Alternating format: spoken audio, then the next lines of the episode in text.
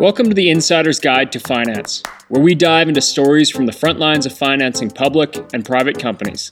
I host seasoned CEOs, fund managers, bankers, brokers, and business experts who will answer your questions about how to properly engage investors, finance opportunities, and build outstanding success stories. We dig into the educational how to's and mechanics of structuring good deals. You'll also hear about strokes of luck tense negotiations, and the pressures of closing, while also getting insights on how to best navigate the public markets.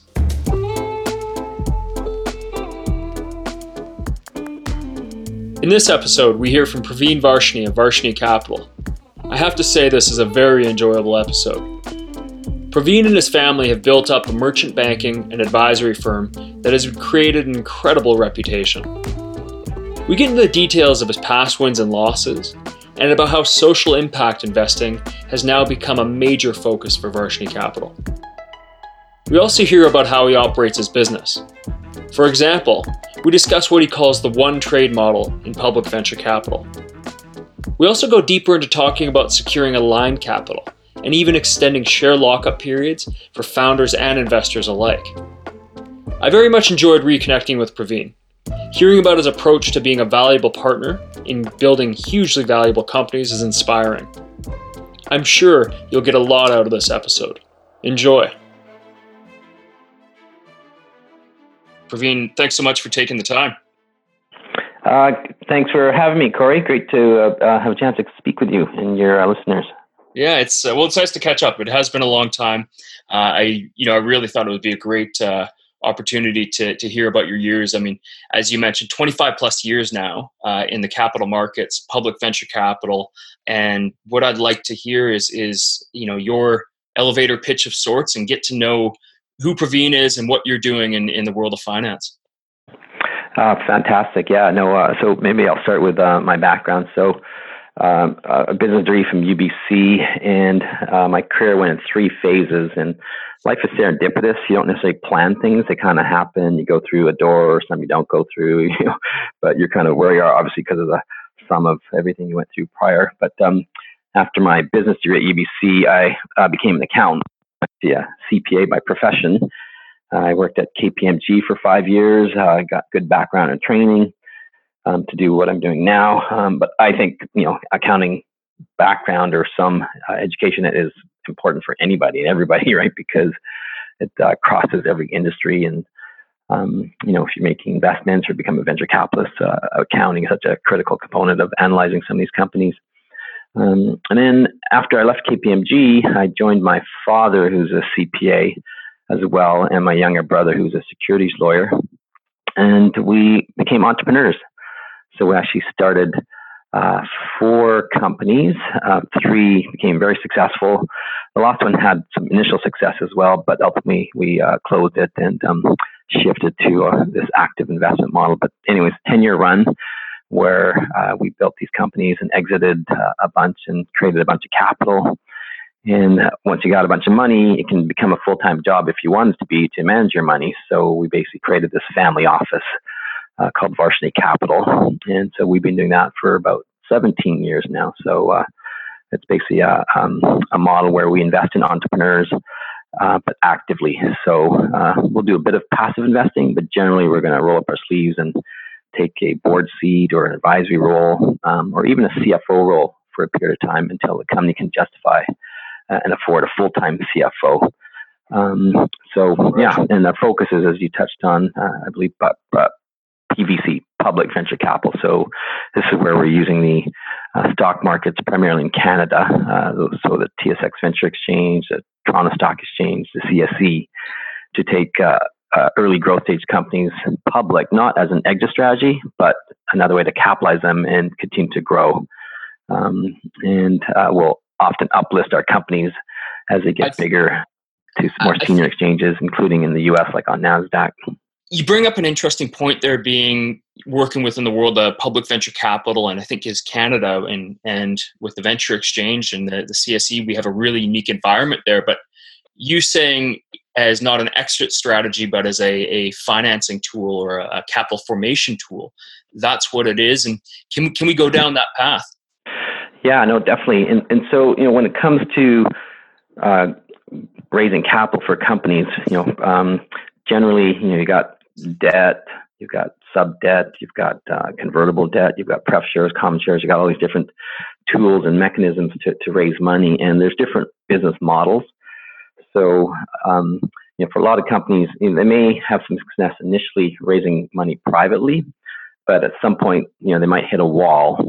And not every company is VCable. Like a lot of people have those blurred you know, vision, unicorn, billion dollar market cap, la la land, as I call it, um, dreams. And the reality is so few actually make it that way. And once you've had some experience working with actual venture capital term sheets, you know, you realize that, you know, there's a lot of bells and whistles um, that you don't hear about. All you ever hear is about the valuation metric.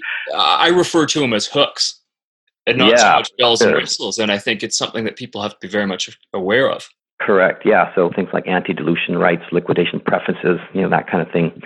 And so, um, and then VCs also look for certain types of businesses. And so, uh, for a lot of companies, they're not going to fit that path or want to go down that path. And so, uh, when you hit that ceiling for uh, raising capital, where do you go? And so, this public venture capital model, which we have in Canada, is a, a wonderful mechanism that a lot of countries don't have.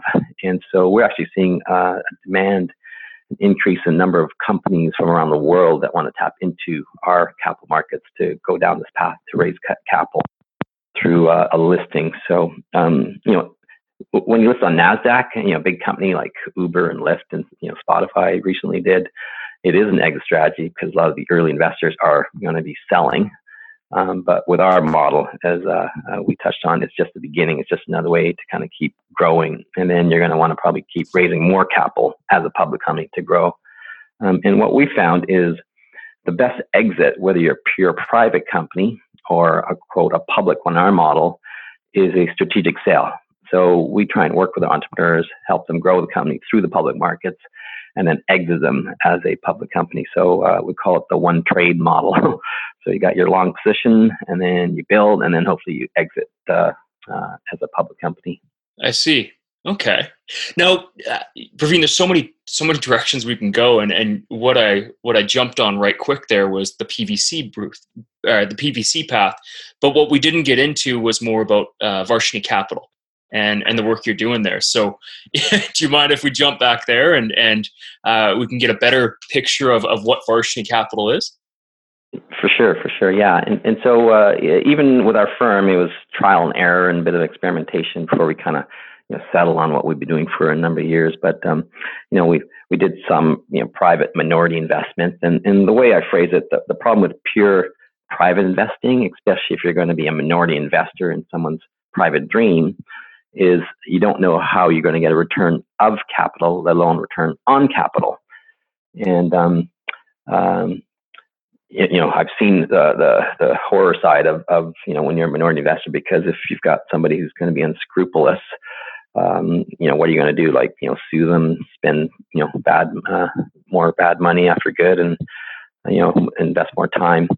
And so uh, the nice thing about the PVC model is once you have a listing, you're kind of initially sort of like a private public company because you may not have a lot of liquidity right away, but that's okay because us and a lot of our network investors know that if they want to sell, if they need to sell, they still can. Sometimes just got to be a little bit patient, but it gives you options and alternatives versus being stuck in a pure private situation, which is you know often almost like dead money.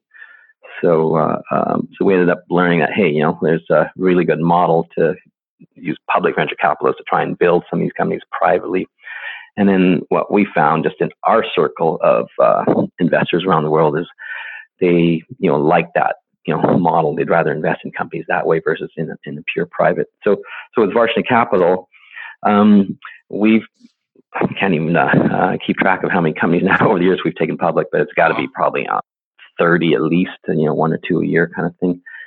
Um, and uh, it's it works great for a variety of sectors and certain types of companies. And so, you know, for some of the listeners who are going to be thinking about potentially exploring this uh, path, you know, can kind of tell you about what my wish list is. Um, yeah, that, you know, that'd be great. For sure. So, so we've we've worked in three main sectors over the years. So, we've always worked in the mining resource sector. Um, it's hard not to, being in Canada. You know, it's one of the big finance mining hubs around the world, like you know Australia, London, you know that kind of thing. Yep. And um, the thing about mining too, because it is quite risky. So you know, as a pure private company, you, know, you generally don't see mining companies uh, raise money and explore that way. So, uh, but it's cyclical, and so over 25 years, we've had a, a lot of success in that sector. Uh, the very first company I worked on when I was 27, after I left the accounting firm, was a diamond exploration company. And so we were part of the initial diamond rush in northern Canada, Northwest Territories, where diamonds had been discovered. And um, lo and behold, our uh, little itty bitty mining company uh, found this mother lode of diamonds, and our stock went from pennies to $9 a share. And, uh, you know, this freshly minted CA, and, you know, that just left KPMG, and this is my first deal I'm working on. I'm like, whoa, this is fun. The sure beats accounting. Yeah, no um, kidding. Yeah, and uh, this is easy. You know, every deal is going to be like this, which obviously is not the case. But uh, it was a good way to start, uh, you know, this exposure to public venture capital. And just that company, um, we ended up bringing De Beers as our partner and uh, spent a billion dollars between the companies to create this operating diamond mine. So it's kind of neat because it's rare to find a mine, let alone a diamond mine. This was actually the last one um, uh, in the world that's you know, was found. It's turned into an operating diamond mine. So it's kind of a neat story. Um, a second bucket we work in is Just real estate. In in yeah. stepping back to the to the mining and exploration, is it exploration stage or what what level of the the mining world do you look to work in? Yeah, it, it generally has been exploration phase, uh, um, and um, you know mining and, and resource uh, exploration is uh, you know really tough the last little while. But um, so the things that are getting funded are things that are a little more you know advanced exploration things that have had uh, you know work done on them and maybe been mothballed for a while. But uh, generally, we've been in the exploration side, and so we worked in uranium. We had a successful company that we sold to a larger uranium company. Um, the best one was a company in Africa, um, in the Congo, the DRC, that uh, was called American Mineral Fields, and um, the stock basically went from eight cents to thirty dollars a share. Oh wow! And so that was the best one that uh, we've been involved with so far on the mining side.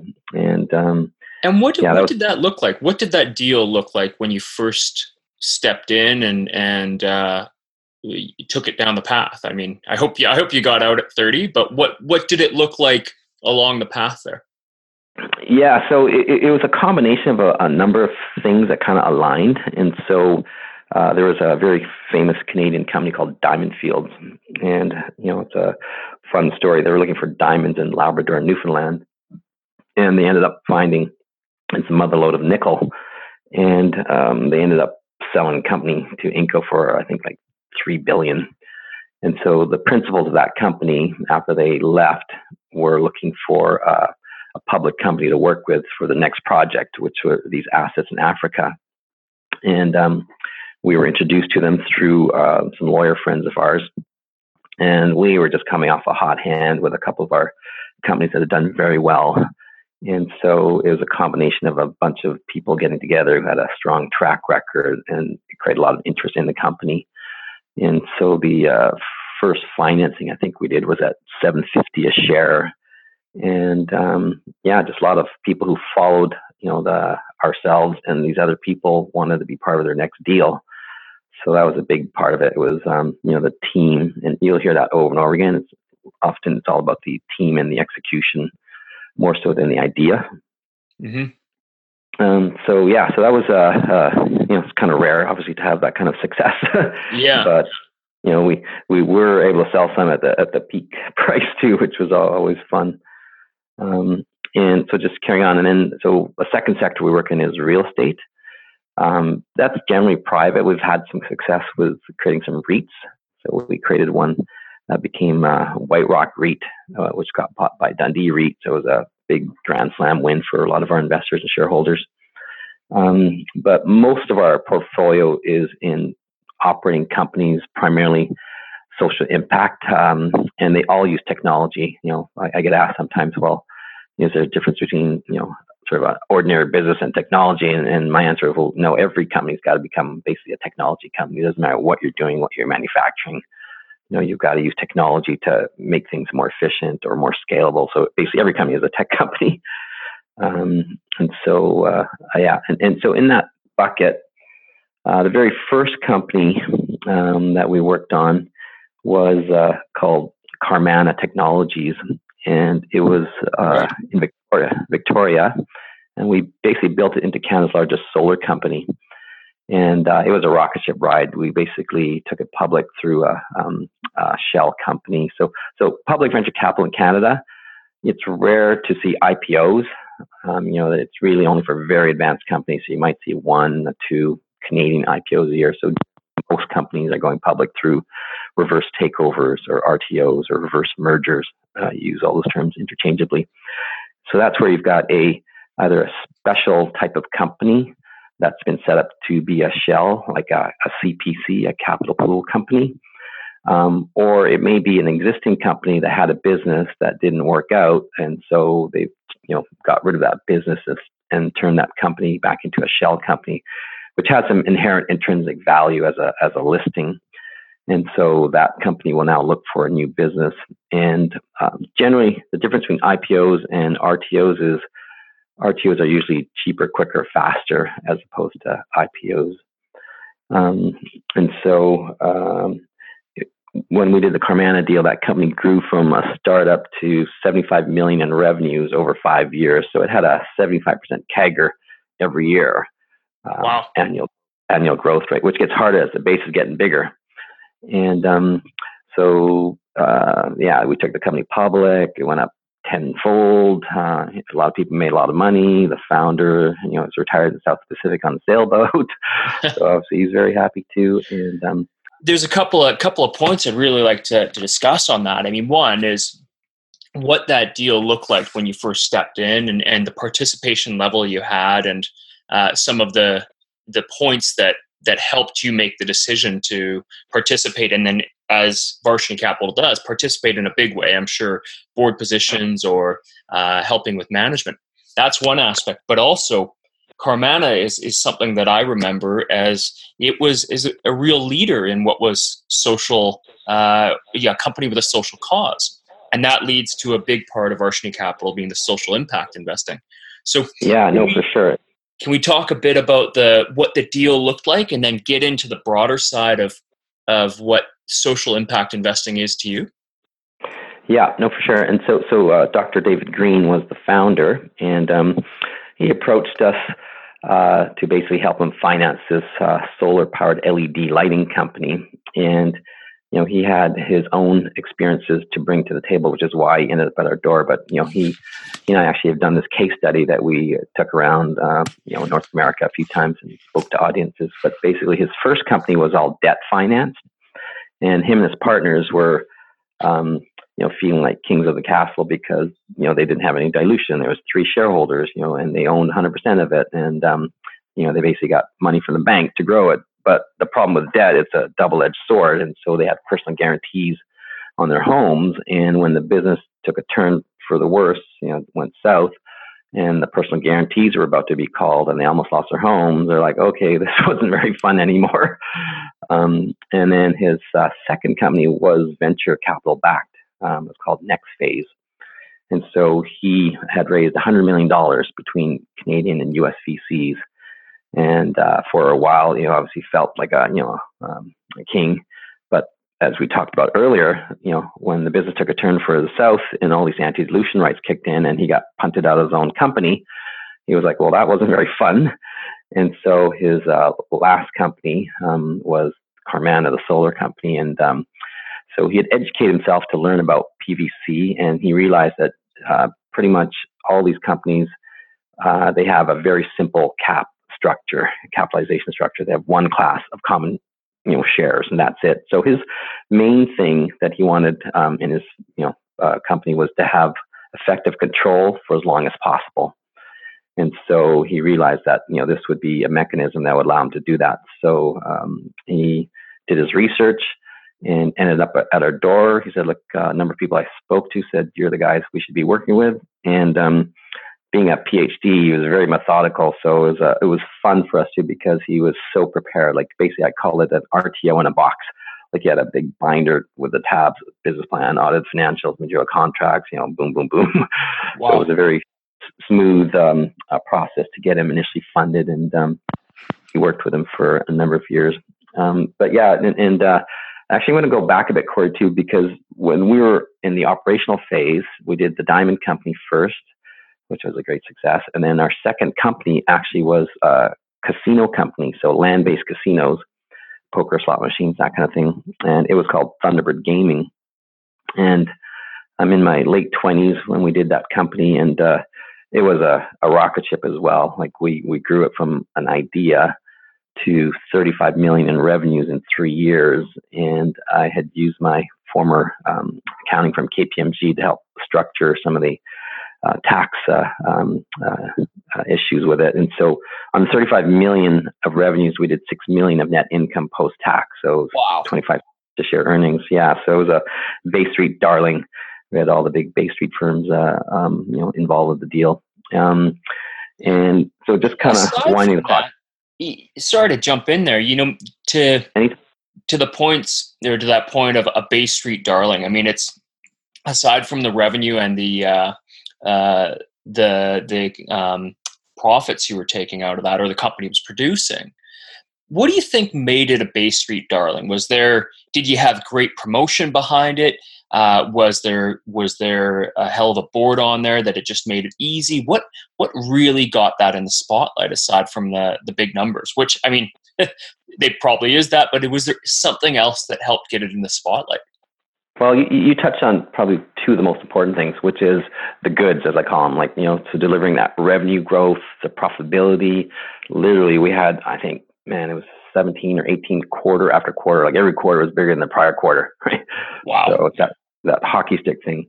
Yeah, at the end of the day, there's two types of public companies that do well. There's the ones that do yield, right? Because everybody likes cash flow, so like REITs. Yep. And then, then there's growth. And it's when you're kind of in between in, I call it no man's la la land, where you're not yield or growth. You know, that's where like you got no liquidity, you can't raise money, you got all the costs, none of the benefits. It's a headache and stress. You're thinking about privatizing, right? Yep. And the holy grail is a growth stock that pays a yield. So like Amica, the retirement home company, paid a nice dividend every year, and we sold it for a billion, right? While it grew.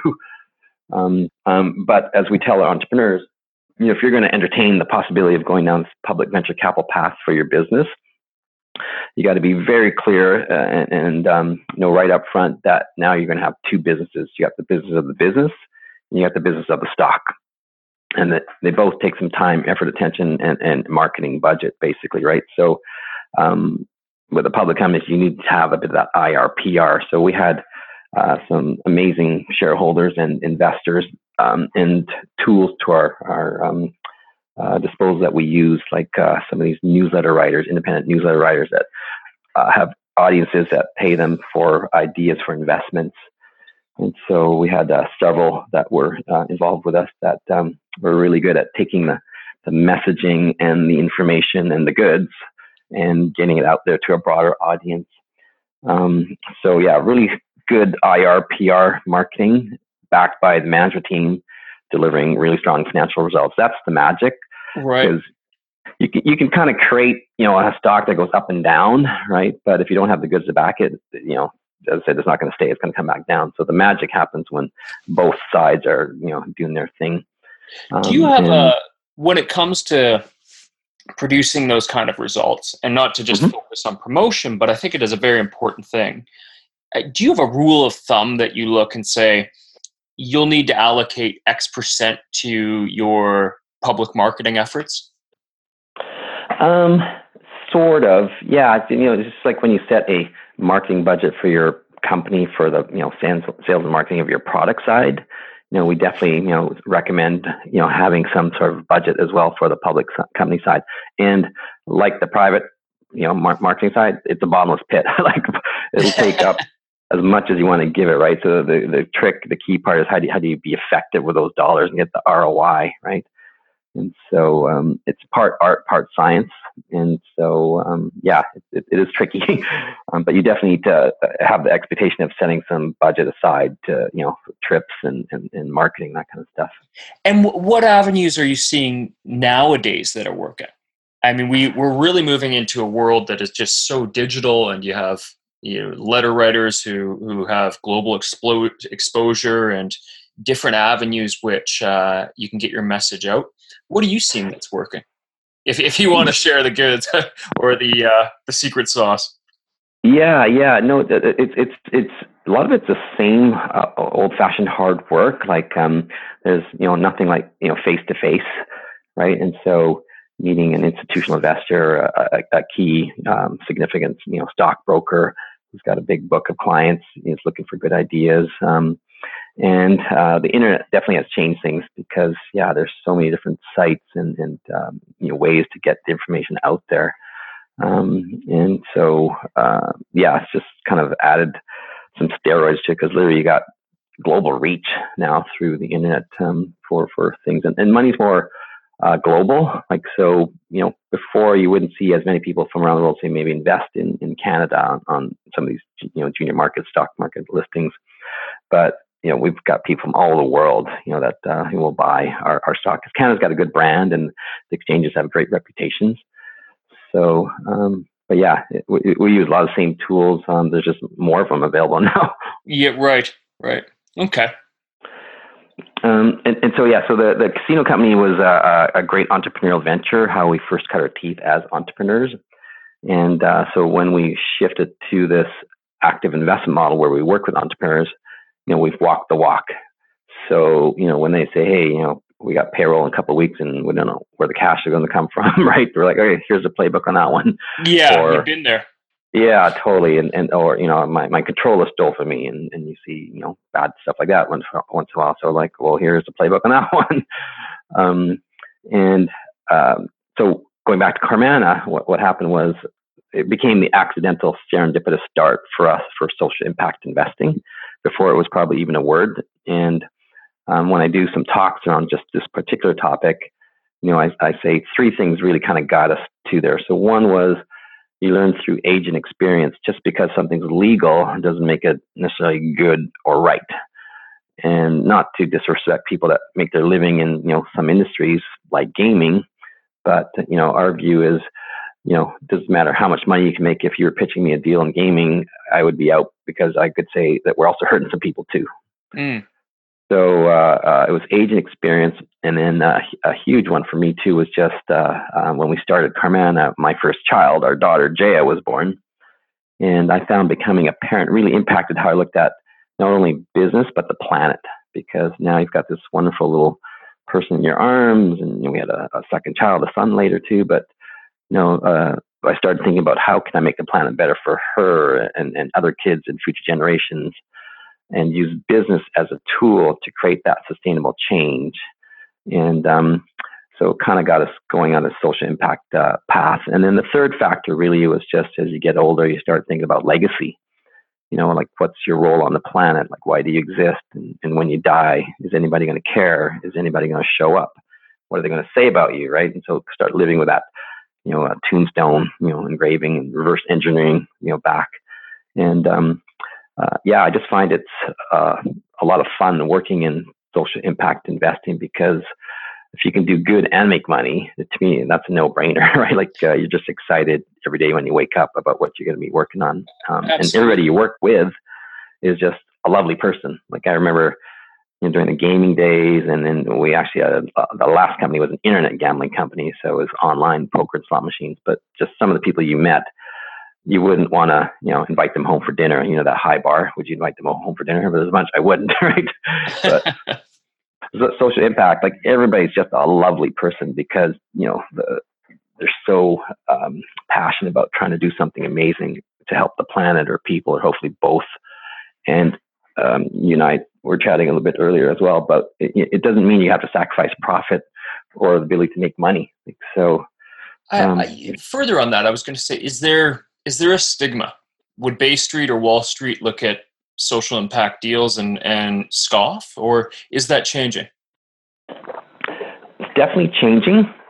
I think one because people are seeing, you know, like Carmanah, you know, those ten bagger stock like solar, so they're seeing there are a lot of companies that have been successful, and um, the other big factor is we're just seeing the effects of climate change and, and what's happening to you know the planet with you know a million species about to be become extinct, right? The plastic in the oceans, that kind of thing. So it's interesting at, at our office, we actually have copies of the Dr. Seuss book, The Lorax, right? So amazing book, amazing uh, movie. I don't know if you've seen it yet. Um, but, I'll put it on the list. Um, yeah, no, for sure. And and so you know, this fellow had it right. The author, when he wrote this a number of years ago, you know, everybody's got their head down, consuming the earth, right? And and when you look up, it's scorched earth. And so if the earth is dead, you're going to be dead. We're going to be dead, right? like it's kind of you know that simple. So we have to use business as a tool to create the changes that we need to see in the world. That Gandhi quote. Um, and so the way we're going to fix the air, the soil, the oceans, the plastic is through sustainable businesses. Um, and charity and philanthropy is important and needed. Our family does a lot of that as well, but it's sustainable businesses is how we're going to fix some of these things, or a combination of the two. What, Praveen, what would you say to people who may look at, at the position you're in now and challenge you and say, well, it's it's easy for you to to lead uh, an initiative of sustainable business because you've made it. You you've had your wins and your successes, and and you built them off of companies that uh, perhaps don't fit that social side anymore. How would you respond to that? Um, so I would say uh, definitely, you know, early in my career, like, you know, you, you I was UBC grad, leave accounting and you got to get a job. And, and so, you know, and you start doing gaming, right? Because it's a legal industry. But as said uh, just a few minutes ago, you learn that just because something's legal doesn't mean it's good or right. So uh, it, it wasn't really like I had thought hard about what I was doing. It was just, you know, I just started my career to make money. Um, but what's definitely happening is there's a big shift and movement not only on the capital side to acknowledge that you know we need to do this and you can still do good, but in the war for talent, we're seeing that a lot of the younger generation, you know, they only want to work for companies that are doing something amazing and impactful versus just showing somewhere up for a, you know a paycheck and a job.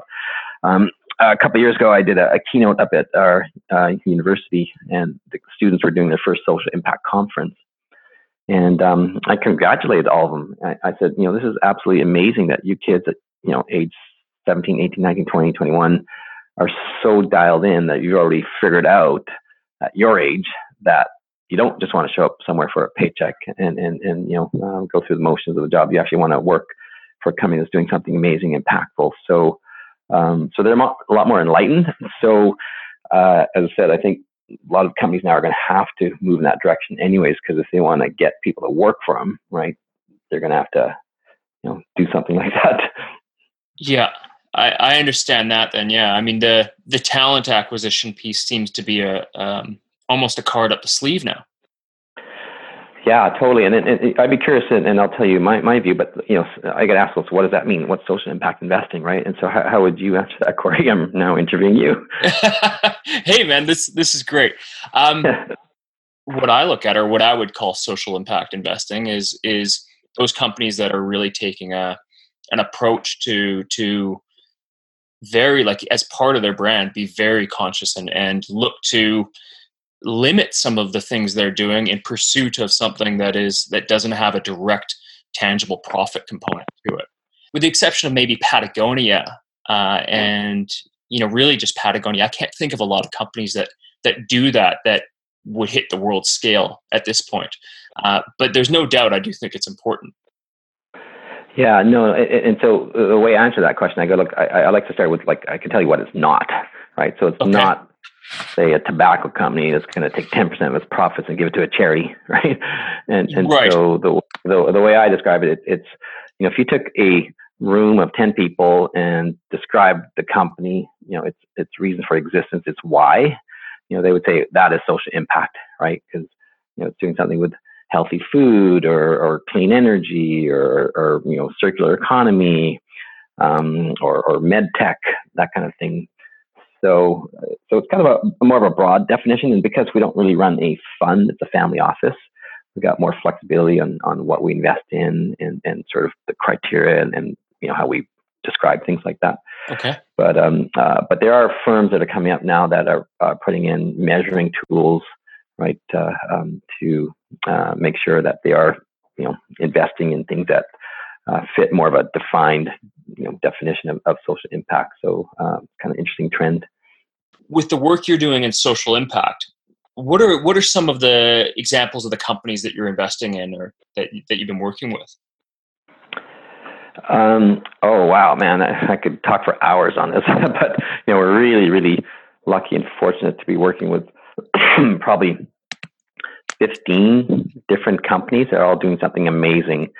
And so, uh, some specific examples. Um, we have a, a company called Plastic Bank, and so what they're doing is dealing with the whole issue of plastic in the ocean. You know, you've got the gyres, which is basically kind of like a bit of a whirlpool. So every ocean has a has a gyre where the currents meet and garbage is collecting. The Great Pacific Ocean Garbage Patch, the one in the Pacific Ocean north of Hawaii, is the biggest.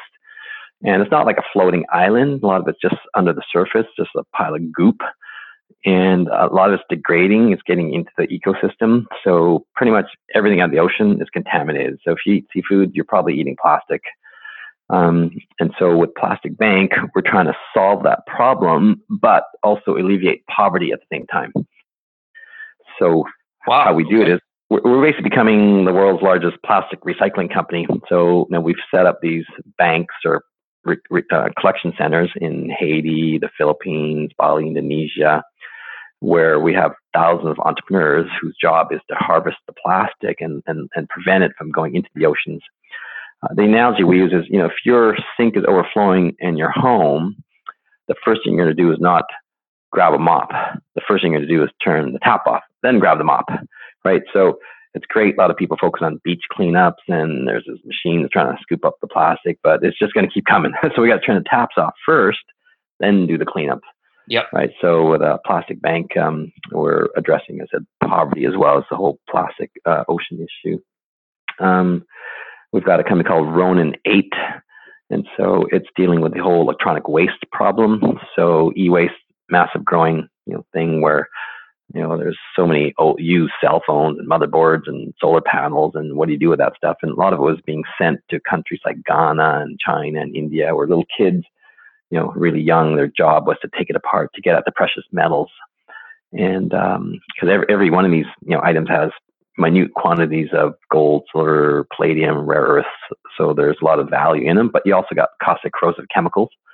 So little kids are getting sick and dying. And, and so a lot of these countries have now shut that off. You know, they're like, we got enough of our own, you know, plastic and e-waste that, you know, we don't want other people's. It's certainly but, something you're seeing hit the headlines uh, about countries signing on and to no longer exporting their waste. Yeah, and, and so so we got to move towards that re, uh, sorry that circular economy where basically everything kind of gets reused. And so with Ronin, you literally just dump the stuff in one end, and everything gets separated. And the most precious thing, the most valuable thing, is the precious metal. So it combines my interest in mining and resources and, and technology and social impact in, in one. So it's like guaranteed mining for gold on land in an urban environment without the risk. You don't have that's fantastic yeah, huge exploration risks, huge capex, uh, permitting, environmental, uh, you know, geopolitical, First Nations issues. Um, you know, we've got uh, uh another company that's basically called um, um, and so they basically have created packaging that's going to be used for companies that you know do like say meat trays, like a styrofoam, and and you know, and so theirs is uh, biodegradable. So they've got a number of packaging companies uh, lined up to uh, use uh, the product. Um, uh, maybe just give you one more example. It's called GPAC. And so it's the world's first biodegradable single serve POD to replace the plastic K cups and, and Keurig, you know, um, that makes an, an espresso. So ours isn't recyclable; it's actually biodegradable. So you can actually throw it in your green, um, uh, your home garden or your your uh, recycling box at uh, at work. Uh, so, so all these companies, they're doing something amazing, as I said, for the planet uh, and people, and you can make a lot of money. so, uh, it's quite exciting. That's excellent. That's excellent. ROI is one thing, um, and I would understand that you're looking to not just have a return of capital, but a return on capital, as we mm-hmm. touched on earlier. But how would you? How far would you be willing to to go to balance out the social impact with uh, the difference in capital return? Yeah. So, so when we're working with these early growth stage companies, uh, you know, they're generally going public, right, or raising that round at a five to say twenty million dollar valuation, right? So we're kind of getting early, and and and one of the reasons we like these early stage growth companies is because the valuations are quite low, right? And so, uh, in our view, with good execution, um, and sometimes the luck is always good too, but you know, you can get these companies going three, four, five, ten times, you know, higher, right? So I, I call it batting singles. Like, you know, we talked about billion dollar unicorn valuations. And so, you know, if we can build companies to 50 million, 100 million, 500 million market cap, which we've done, you know, many times, I'll call that a single. I used to coach baseball and softball for 14 years, but you know, four singles is a home run, right? So yeah. we're we're more about batting singles, and in in a lot of people's world, the single I described would be a home run because you know if you could make two, three, four hundred percent in in a company, that's pretty darn good. And and because it's uh, a public company, you know, we've got RRSPs, you know, our retirement saving plans and, and TFSAs, you know, another uh, tool available that you can actually shelter some pretty amazing gains in. So, uh, um, yeah, we don't think we sacrifice return or really think we, you know, need to focus on some number because generally that's sort of the, the spot. A lot of our deals are, are going to end up um, uh, returning an ROI and so, uh, which is one of the reasons we love what we do. I gotcha. And do you have any examples of the companies that you're working on? I mean, I think social impact is for Varshney Capital now is is I mean probably the one of the the key drivers, right? What yeah. companies are you working with now that that have fit that uh, you know have reached the values or fit the the hurdle of values that you're looking to uh, to invest and build on? Yeah, no, for sure. So, so uh, one of them, um, we just had a, uh, a significant event uh, for it recently, but uh, it's called Hempco, H-E-M-P-C-O, and uh, we were approached by this family of entrepreneurs that had a company that was in hemp. So, hemp for food as a source of protein because it's one of the best sources of protein, and for fiber, you know, to use for um, making things. And um, so we took them public, raised them some money, uh, raised them some further money, and we ended up selling half the company to Aurora, which is the largest cannabis company in, in sorry, one of the one of the largest cannabis companies in Canada. And uh, it was a basically a ten bagger um, for us. And then uh, just recently, Aurora bought off the balance of the company to basically take it uh, over 100%. But you know that's an example of uh, you know a company that's doing something amazing in the healthy food space and uh, was a, a, huge, you know, significant wealth creator for investors and um, uh, the entrepreneur founders. And, and that's one of the fun parts of our business is, um, you know, we, we love to start by making our entrepreneurs successful. So the number of businesses, uh, owners we've worked with who've, you know, basically retired, right, shows us if we're doing our job right. And then you have the other investors, shareholders that participate and, and uh, it's basically fun making other people money. And then by default, because we know we're decent shareholders, we're going to be doing well too. So uh, um, it's, it's so it's interesting sort of perspective the way I just described that. Um, our view is, you know, we, we like to focus on making money for the people around us, and then by default, we know we're going to be uh, be fine.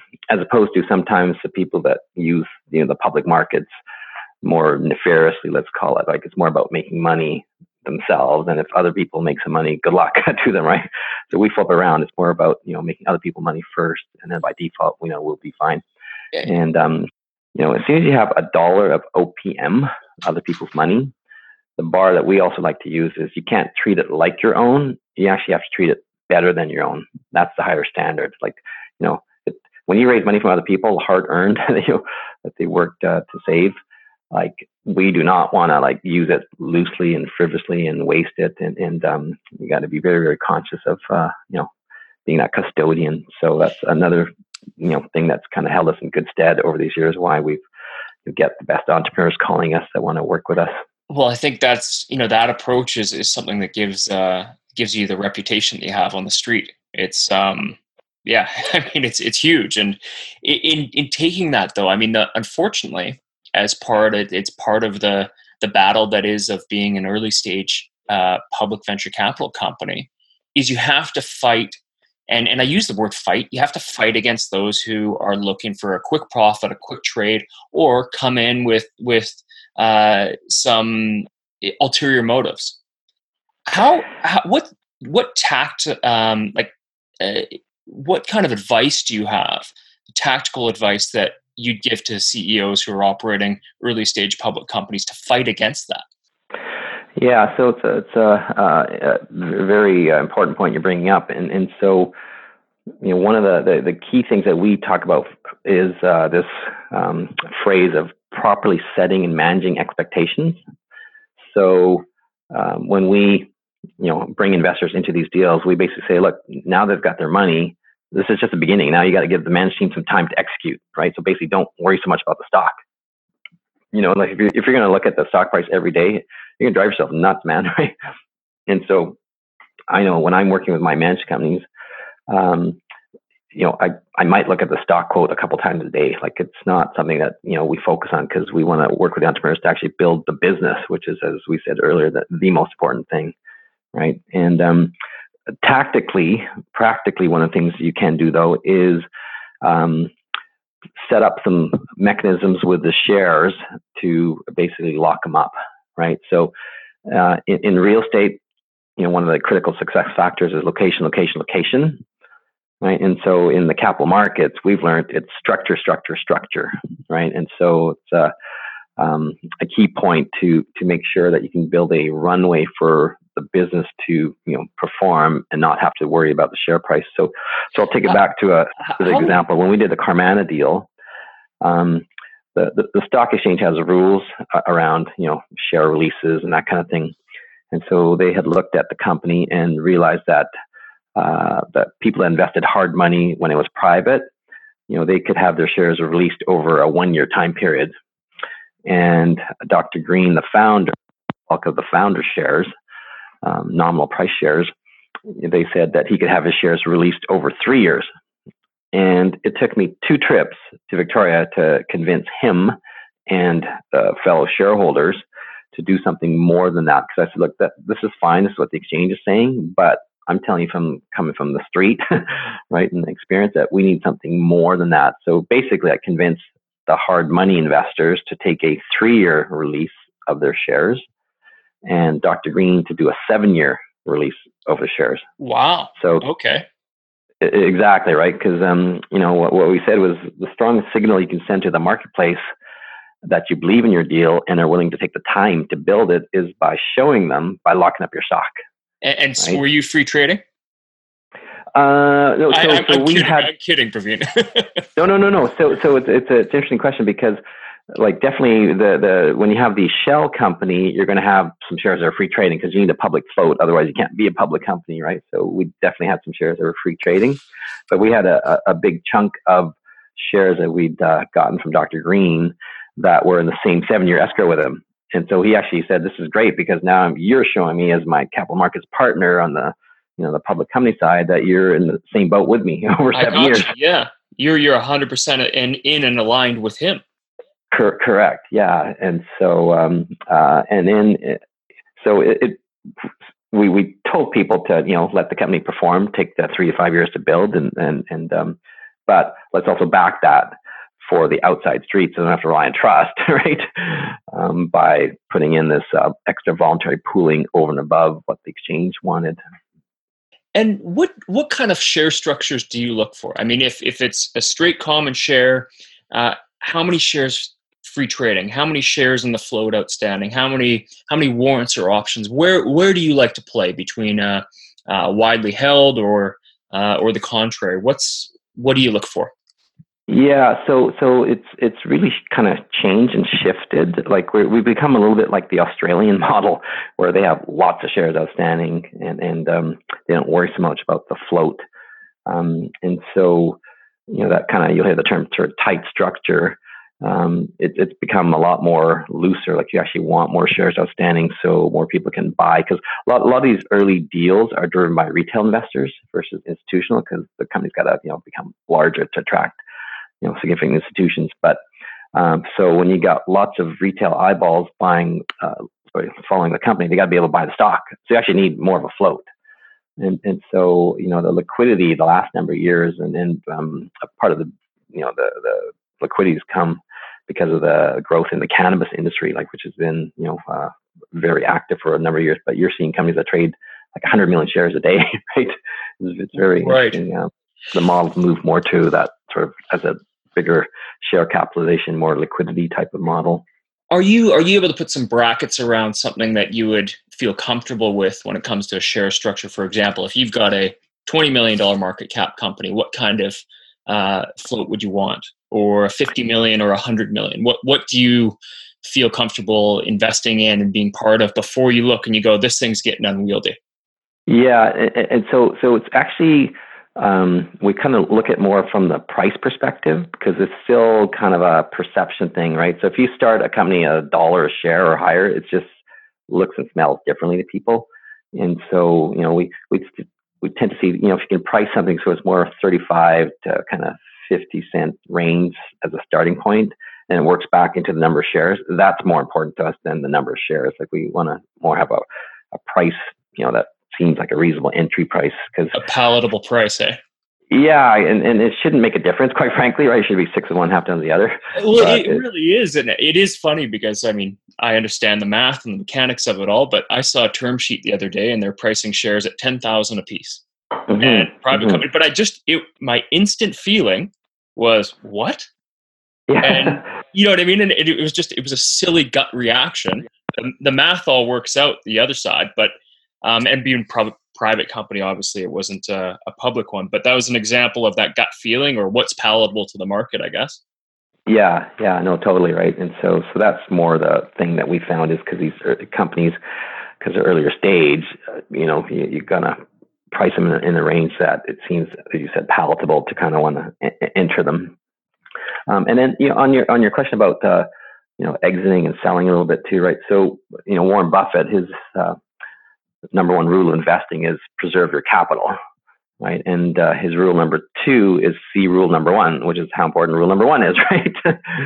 so right. Pra- practically what we, we talk about with these venture exchange earlier stage growth companies is, um, let's say you bought it 35 cents a share, right? And the stock's doubled or more, right? Well, take a little bit of the profit off the table, try and recoup some of your initial investment back and so uh, you might end up with a share position at a much lower cost price than or free. You might end up, you know, taking enough on the table so the shares you got left, you know, you've got no cost. Now you can take a bigger risk with them, right? Um, and with the entrepreneurs as well. So Dr. Green, even though he had a seven-year, you know, escrow on his shares, you know, we basically said, look, the, the way the rules work, you're actually going to get a release from day one. Like you're going to get a quarterly release, and you're going to have enough shares, you know, free tradable if you wanted to take some liquidity off the table. And um, we like to work with entrepreneurs who may not understand the markets to help take some of that liquidity because it's just prudent, right? So, you know, we said, hey, you know, if you generally people don't like insiders, you know, quote selling, but um, you know, it's prudent to take a little bit off the table while we continue to build a company to do that one trade to hopefully sell it as a, a you know public company to a strategic investor right? So you're not just all in all the way because there's risk, you know, regulatory risk, uh, technology risk, that kind of thing. Right, right. I hear you. And I mean, that's that's actually a really interesting point. Is that even with a seven-year release or a three-year release for for the founders, there's no way they would be able to get. Uh, or not no way, but there's very limited likely they'd have enough liquidity to be able to sell tactfully into the market without sinking the stock. So to spread it over seven years, it uh, it really aligns the interests and, and gives them the ability to take a bit off the table, but not not hit the market with it. Yeah, yeah, totally. And and, and so you don't potentially depress the share price, but also it's the whole perception, right, from from the market. Okay, if the, the founder's bailing, right, who's going to be like like uh, driving the ship here? Uh, right, right. So so with with Varshney Capital, how do you define venture capital from merchant banking and from advisory services. There seems to be some ambiguity on the street of of what each one is and the parameters of them. Yeah, yeah, totally. And, and so, uh, you know, being a family office, you know, we're not agents. We don't fundraise for companies and take a commission, right? You need to be licensed and all that kind of stuff, anyways. And and so you know that's generally what you know these brokerage firms, for example, are right. Um, they're more transactional. You know, they love to make a financing, take a fee, and move on to the next deal, and then they'll show up when you need some more money. Um, so it's all good. So with with us, you know, we're starting off as investors first and foremost. So if you're pitching me a deal, you're trying to sell me your dream, and if I buy into your dream, I'm going to collectively now figure out with you how to make it a reality. And so you're going to need money. And um, there's money for the sake of money. You know, there's a spot on the cap table for some, you know, dumb money, let's call it.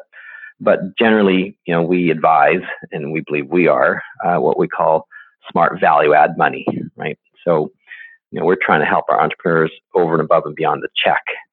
And uh, so that comes in a number of ways and folds. So one is you know our experience as fellow entrepreneurs that have walked the walk. So you know we want to work with you and and um, help you you know go down that path. Um, secondly, you know uh, I'm a CPA. My father's a CPA. My brother's a securities lawyer. So we've got our professional backgrounds and experiences to bring to the table. And so um, you know we're not going to do that area of the work, but we'll work with you know external lawyers, external accountants, um, and help manage that process. Um, uh, a third sort of bucket of smart value add um, that we bring to the table is just our collective experiences in the capital markets. So when it comes to raising money and structuring and going public and M&A and JV, JVs, all this kind of stuff, we've got the experience and the contacts to bring to the table. And the last thing would be just our general Rolodex of contacts uh, globally. So uh, we end up becoming this sort of outsourced sales and marketing business development arm for entrepreneurs. And most of life, as you learn and, and, and, you know, is it's not about what you know, it's who you know, right? And so having this uh, amazing global Rolodex of contacts that we can open up doors like crazy for entrepreneurs really helps accelerate, you know, uh, the business. And so through uh, a number of organizations that we belong to, uh, like EO, which is the largest entrepreneur group in the world, uh, TIE, TIE, uh, started in Silicon Valley by some Indian people. It's all over the world. Um, you know, we have a lot of connections into YPO and WPO and CEO. So pretty much in any major city in the world, if you tap into the chapter, um, someone from one of those groups, it's like the who's who of that uh, um, business community. So, so we've got this crazy ass Rolodex on steroids that we can open up doors like crazy for entrepreneurs. So the whole process of connecting I find is really fun and exciting. So before we've even invested in an entrepreneur, we're already thinking of all the doors that we're going to open up for them. Um, or we'll flip it around. We'll say, well, who, who's your sort of ideal customer you want to get into? And then we'll go back to our our um, Rolodex to see if we have a great contact in, and if we don't, we'll use LinkedIn, that kind of thing.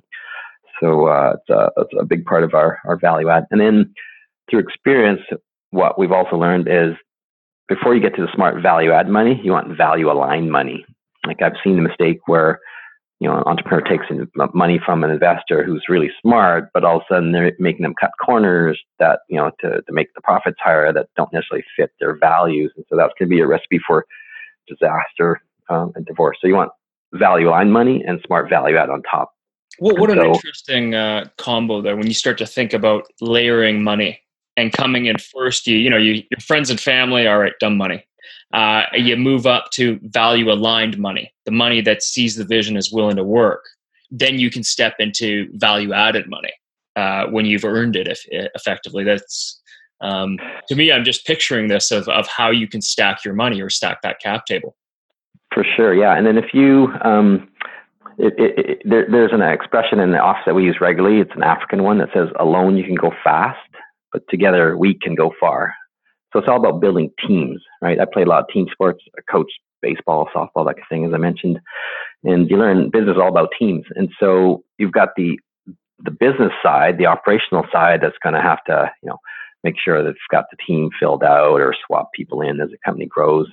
But we look at the shareholder base as another team. And so on kind of the merchant banking side, while we're usually the lead check in our deals, um, we've got a network of investors around the world that we'll you know try and bring to the table um, to be you know similar sort of value line, smart value add.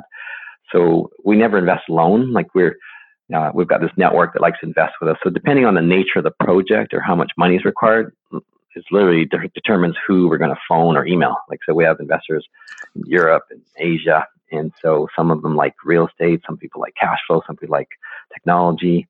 Some of them work with us across the board, but we'll you know find the right investors to bring to the table as well um, for our deals.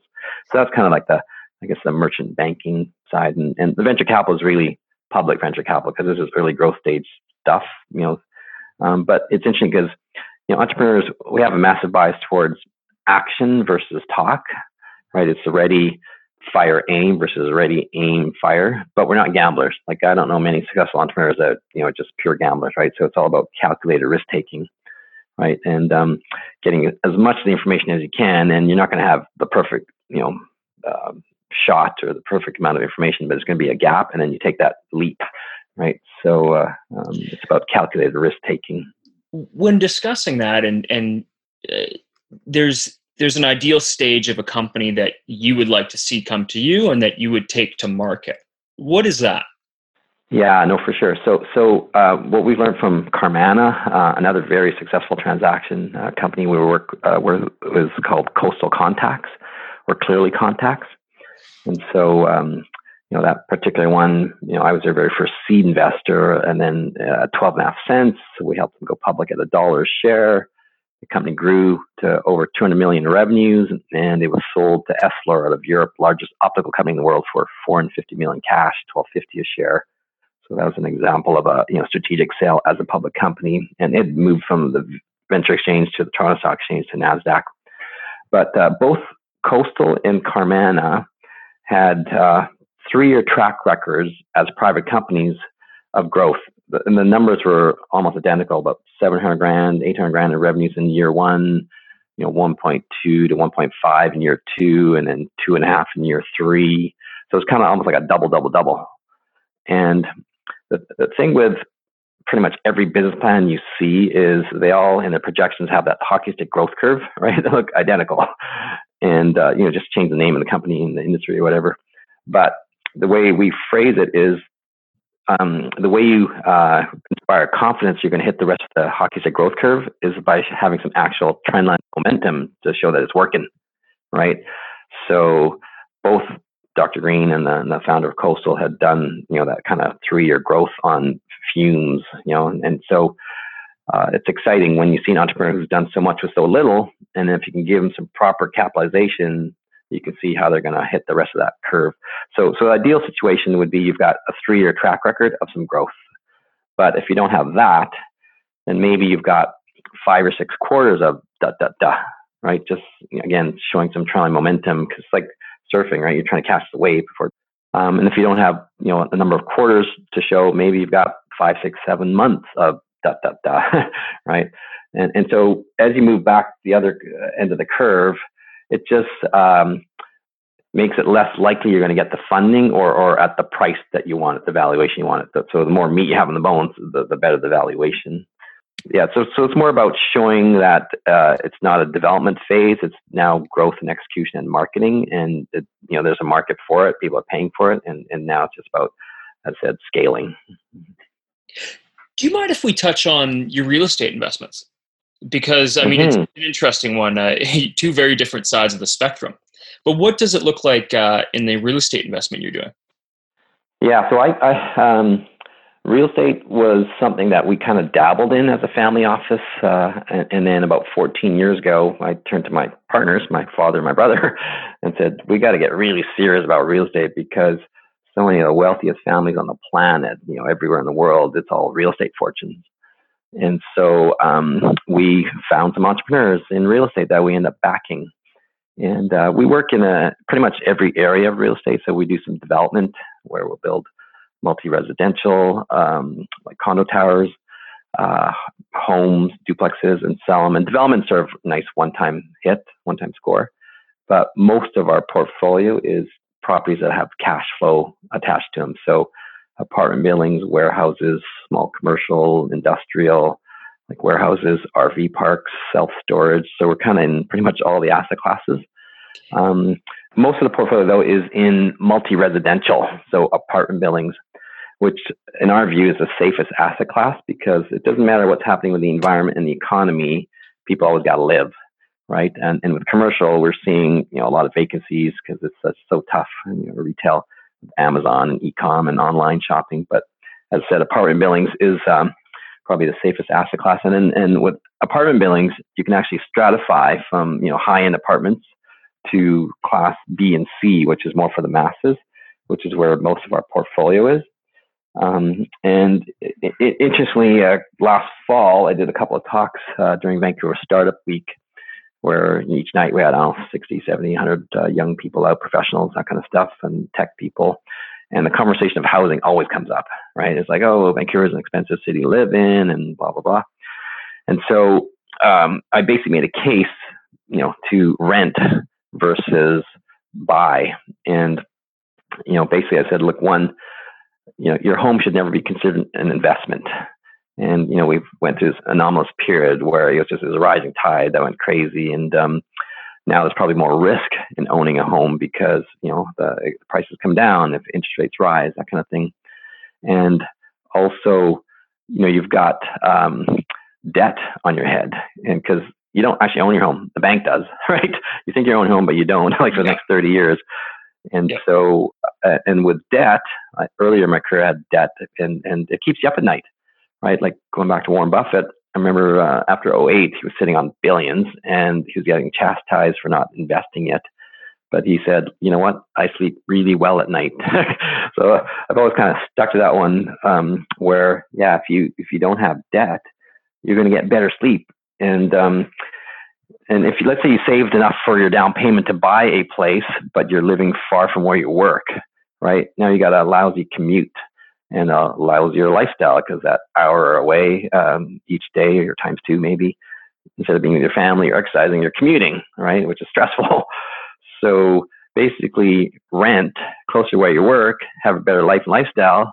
Now you can actually, you know, go out for lunch versus a brown bag or take a holiday.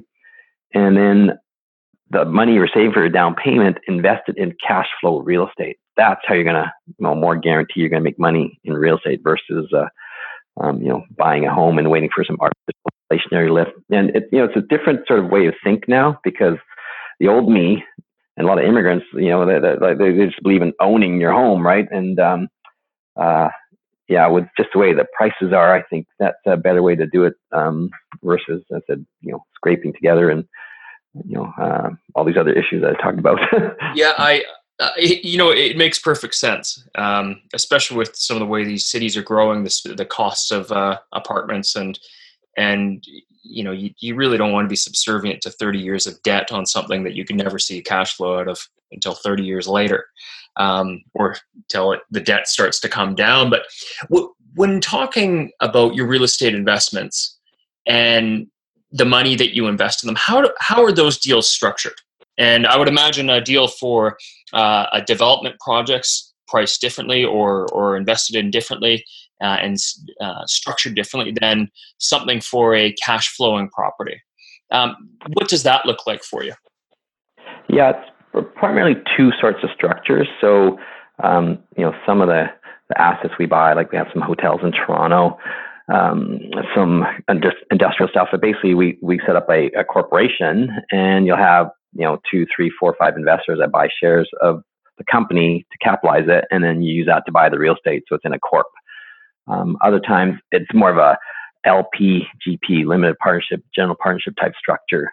Uh, so th- those are sort of the two primary, you know, structuring mechanisms we use to to do these real estate investments. Are you leading as a manager and have a, a fee or? Yeah, so so generally um, it's uh, a, a, handful of people getting together to buy an asset, and then you know because we're not operators, and then the investors I bring to the table aren't operators either. They're just people who have money who want to make a good return, right? So so the operator is the one who's going to you know, have a fee, let's say, for operating, which is fair and reasonable, right? But you're pretty much all coming in evenly, right, on, on the capital stack table. With the LPGP structure, it's similar, where the the operator is the one that's going to have a, a, a, bit of a promote, let's call it, um, and investors just investing to make money. And with the apartment business that we've been investing in, uh, it's just been a, a, phenomenal ride. Like over four years, we've acquired a billion dollars worth of real estate in uh, the U.S.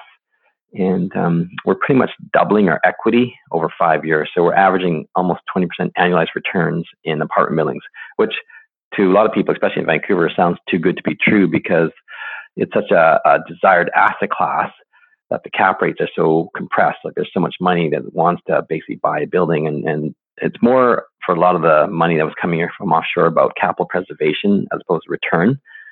So, you know, if they can make a 3% return, a three cap, four cap, they're happy. But, you know, so when you tell someone you can make a 20% annualized return in the safest asset class of apartment buildings, they're like, really? That's amazing. So, a lot of my investors that uh, um, I've introduced to the opportunity are doctor friends of mine.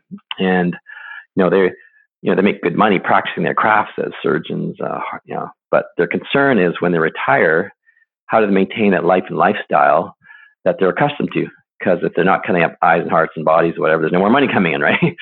and so what we educate them in and, and tell them is, hey, you know, um, like we're doing here, like if you can invest in cash flow real estate where you can double your money and, and um, one of the, the beauties in real estate is you can refinance your equity. So basically, as you add value to the building, because the building's basically like a mini business, there's only two things you can do decrease costs um, so every dollar saved goes straight to the bottom line, and then increase the revenues, and then your net income is going to be higher.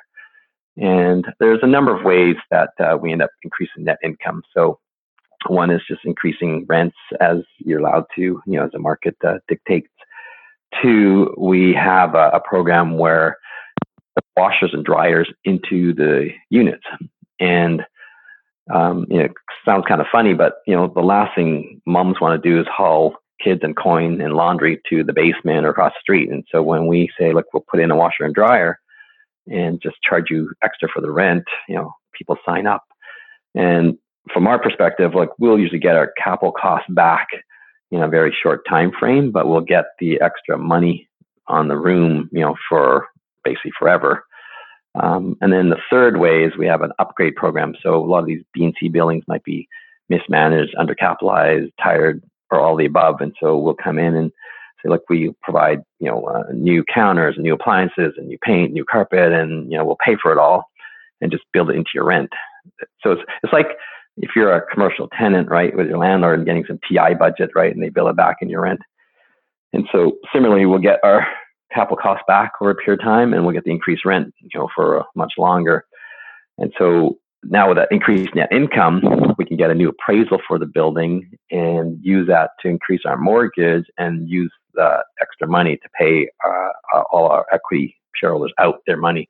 So now you own this building for free. It's kind of like the with the stocks where you know you try and sell some and hopefully have you know some shares at a very low cost or no cost. So you can basically do that model in real estate where basically you know you've got a chance to um, take your money out and now you still own your share of it and benefit from ongoing cash flow. So now you've achieved infinite returns. Basically, you're dividing by zero, right? So that's the holy grail right. of investing.